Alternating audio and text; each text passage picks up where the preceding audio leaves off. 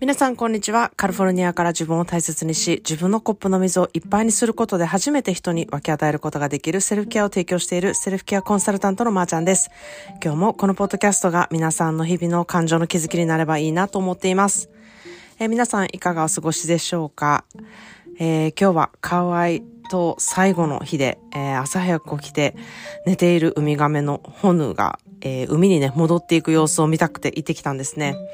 えー、私たちが泊まっていたコンドミニアムがあるところは、カワイ島の南の方にあるポイプビーチというあたりで、えー、ポイプビーチはこのウミガメのホヌがたくさん集まる場所で有名っていうことで、ここにしたんですけれども、えー、徒歩でね、この、あの、ウミガメが、ウミガメが見れる、えー、ビーチまで行けます。そしてたくさん集まってきて、あの、目を覚ましてね、あくびをしてはまた二度寝、えー、する炎がいたりとか、えー、波がね、ちょっと寄ってきたら方向を変えて、海にそろそろ戻らなあかんな、みたいな感じで戻っていく様子は本当にあの癒しで、もう朝日とね、共にこう、鶏が鳴いて、こう、パラパラと霧雨が降ってくる中、海に戻る炎の姿を本当に神々し、神々しくてですね、私たちも、毎日もう、こう、宇宙人とかから見たら、そんな神々しいものなのかもしれないなっていうふうに思ったりしてたんですね。まあ自分たちの毎日が神々しいか、面白みのない一日だと思うか、人それぞれです。まあそう思えたら、うん、日々の生活の質がこう違ってくるなっていうふうに思うんですね。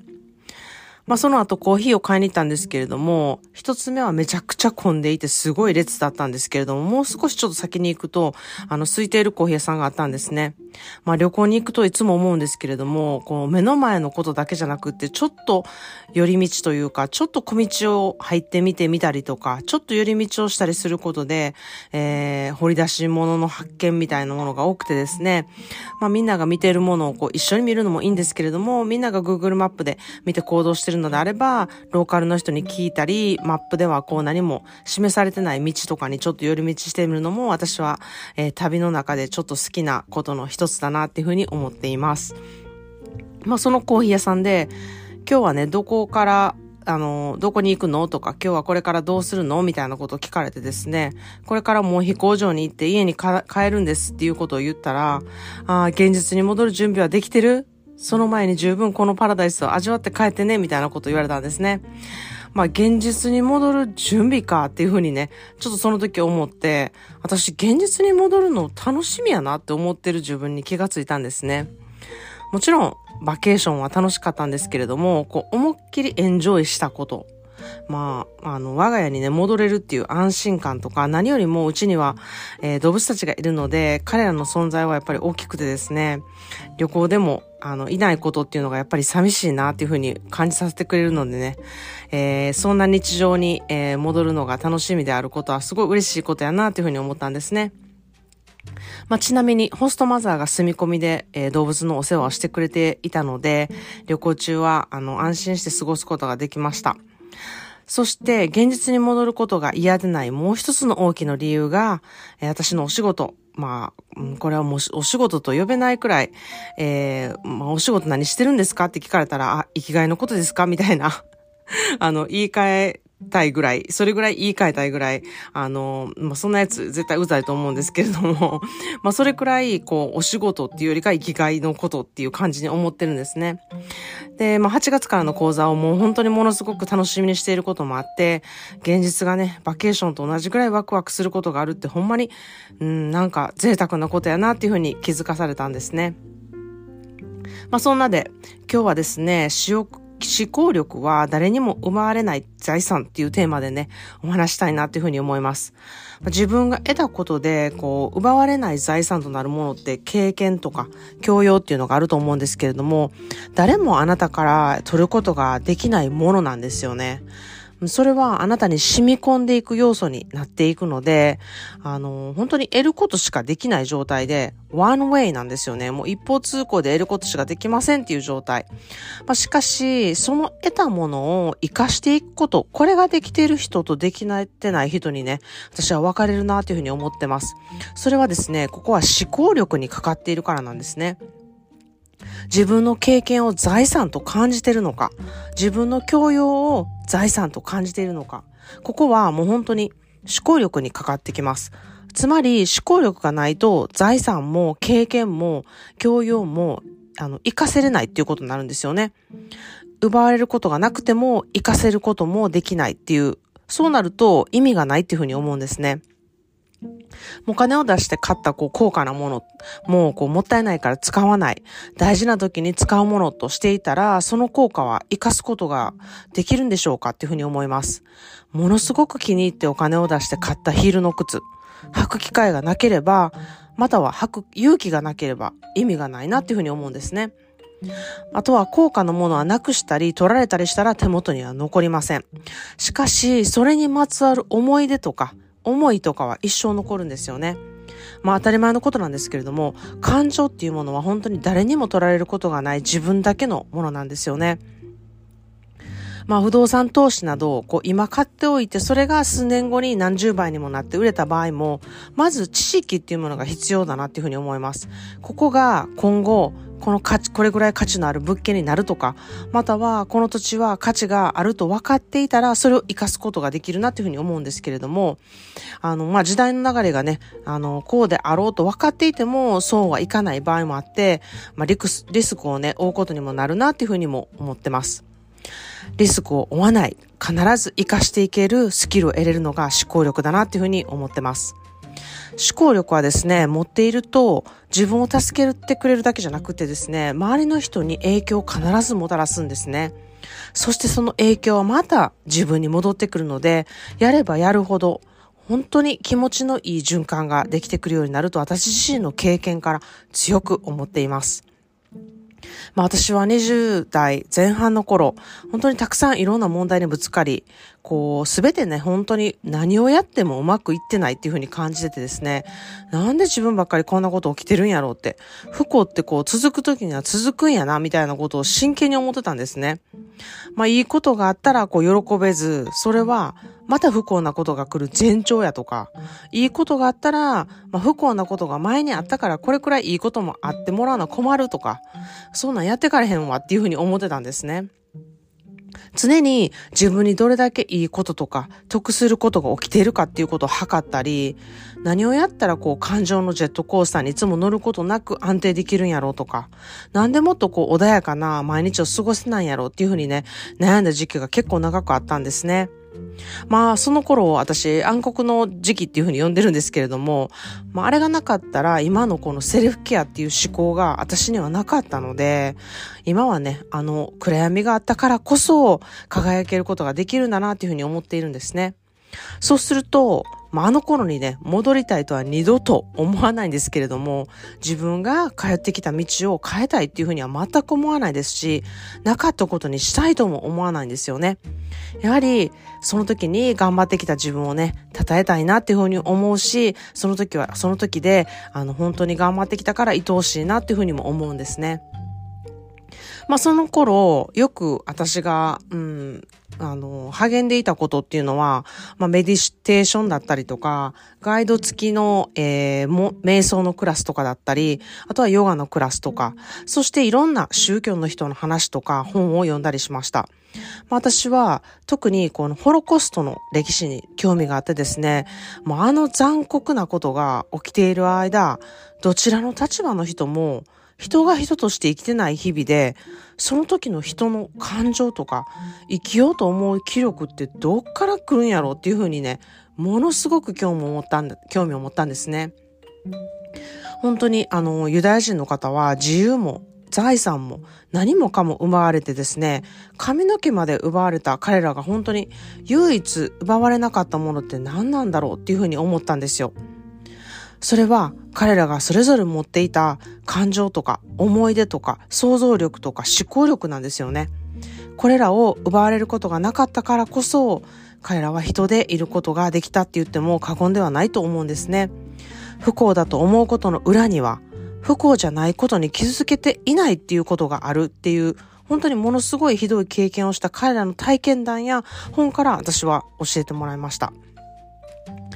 感情、思い出、想像力とか思考力っていうのは人を救うことができると本当に私は強く思っています。それは自分自身に対してももちろん周りにいる人に対してもです。誰かのためにね、なりたいっていうふうに本当に思ってる人多いなっていうふうに思うんですね。人はみんなどっかでやはり誰かのためになることを期待してると思うし、誰かのためになった時に自分の価値を確認することができたりとか、誰かのためになることで充実感を得たりとか、だから人は一人で生きていけないんじゃないかなっていうふうに思ったりしています。しかし自分を犠牲にしてまで人のためになることって、やっぱり誰もそれは望んでいなくてですね、自分を削ってその人のためにすることは、その人にとっての負担がやっぱり大きくて、結果それはありがた迷惑で人のためにはならないなっていうふうに私は思っています。じゃあ思考力ってどのように人のためになるのかまあ、一つ例を挙げてみるとですね、とある女性がパートナーと一緒に暮らすことになりました。これからいろんな私を見ることになると思います。まあ、醜い私も、怒ってる私も、楽しんでる私も、泣いている私も、笑っている私も、そしてホルモンバランスが崩れて私が私でなる、なくなる時もたくさんあると思います。でもどんな時でもあなたが好きだということは変わりがないので、私を信じてほしい。あなたを一番に考えて、考えていないとね、思わせることが何度かあるかもしれないけれども、私はあなたが大事だと思っていることをずっと信じてほしいっていうふうにね、伝えたんですよね。まあ、これは自分が知っている知識を不安として捉えるではなくって、まあ、コミュニケーション力を使って相手に伝えるっていうツールにして、自分を守って相手をも守る行為になったっていうふうに私は思ってるんですね。これがまさにセルフケア思考なんですよね。まあ、いろんな不安があったり、いろんな迷いがあったり、どうしようっていうふうに思ったりする中で、思考力があると、相手のことを考えることができて、結果、それで自分を守ることができるようになるんですね。それでは今日の言葉の花束です。No one can take away from what you put in your mind.No one can take away from what you put in your mind. 誰もあなたが自分で得た思考力を奪うことができない。No one can take away from what you put in your mind. 誰もあなたが自分で得た思考力を奪うことができないという言葉です。思考力はあなたが得たら得た分、あなただけの財産となるんですね。まあ、お腹が空いた時に卵を渡されてですね、卵っていう存在を知らなかったら、それをどうやって割っていいのかとか、どうやって食べたらあいいのか、みたいなもの分からず、ただの白いものになってしまうんですよね。でも卵は食べられるっていう知識があること、そして卵の価値を分かっているとですね、それを割って焼いて食べて自分の血や肉にすることができるんですね。それと同じように思考力を使ってするセルフケアは同じ効果があるんですよ。セルフケアとは何かという知識を得る。その価値を分かって活かしていくことで、皆さんご自身の血と肉となるんですね。セルフケアのすごいところは、卵と違って人に分け与えることができることです。自分だけじゃなくって必ず周りの人の血や肉になるっていうところが卵とは違うなっていうふうに私は思っています。もうこれは本当に一生のスキルで知っている毎日と知らない毎日では天と地の差があると私は思っています。あなたがご自身で得た思考力は誰も奪うことができない財産となるんですね。まあ私が20代の頃悩んできたあの時にいろんなことをして自分を大事にするっていうことを選んでそれを行動してきたからこそ得れたたくさんの宝物で今いっぱいだなっていうふうに思っています。あの頃種まきしていたことが今いろんなところで花を咲かしてくれてるなっていうふうに思います。そして私の種まきはまだ終わっていません。まあだからといって、不安もなければしんどいこともないのかって言ったらそうじゃないんですよね。やっぱり日々いろんなことが起きますし、悩むこともあれば、楽しいこともあって、悲しいこともあれば辛い時もあるんですね。しかし私は絶対的に誰にも邪魔されない思考力を持っています。それがあれば、どんな時も大丈夫っていうふうにね、乗り換える、乗り越えられる自信になっているんですね。まあそれを私はセルフケア思考で得てきたっていうふうに胸を張って言えます。今日でね、このポッドキャストは575エピソードを迎えました。まあ、これだけのね、セルフケアの大切さを言えるのは、いや、ちょっとやそっとでいいでって言って、やってみてって思ってるわけではないからなんですよ。セルフケア思考は今までの私自身の生き方とか感じ方そのものなので、私の生き方や考え方で証明できてるなっていうふうに思っています。まあ一部ですが、インスタグラムで私のその時の思いとか目線とか、そしていろんな角度から思考力を使ったセルフケアの良さを、このポッドキャストのエピソードでシェアしています。そこには必ず私の想像力、感情、思い出とか思考力すべてを含んでいるなっていうふうに思っています。8月から思考でセルフケアの3ヶ月講座が始まります。締め切りは7月31日です。興味のある方、直感で今これをする時期だなと思う方は、今すぐ概要欄から不安なこと、迷っていることなど何でもいいのでメッセージしてみてほしいなというふうに思ってます。私のポッドキャストを聞いて頷けることがたくさんあったり、時には心にじんとしみたり、面白い発想だなって思うことがある人は、この3ヶ月講座に向いている方です。必ずなくすことが一生ない。どんな時にも奪われることがない財産をこの3ヶ月で得ることができます。すでに参加ご希望の方々、8月からご一緒できることを心から楽しみにしています。ということで今日は思考力は誰にも奪われない財産というテーマでお話ししました。生きていると色々ありますが、一生懸命信頼できる自分の心、つまりこのセルフケア思考があれば、これからの人生何があっても大丈夫だっていうふうに私は強く思っています。今日も聞いてくださりありがとうございました。Thank you so much for listening to today's episode of 思考で Self-Care. Today's daily words of bouquet is No one can take away from what you put in your mind. No one can take away from what you put in your mind. This quote is one of my favorite authors, Dr. Eva Edith, the survivor of the Holocaust and a psychologist. She's 95 years old and is still doing her practice. When she was at Auschwitz, Nazi took everything from her, including her parents. Her mother said before she died, no one can take away from what you put in your mind. This word kept her going. When I read this, it was so powerful. I wanted to take on carrying with me.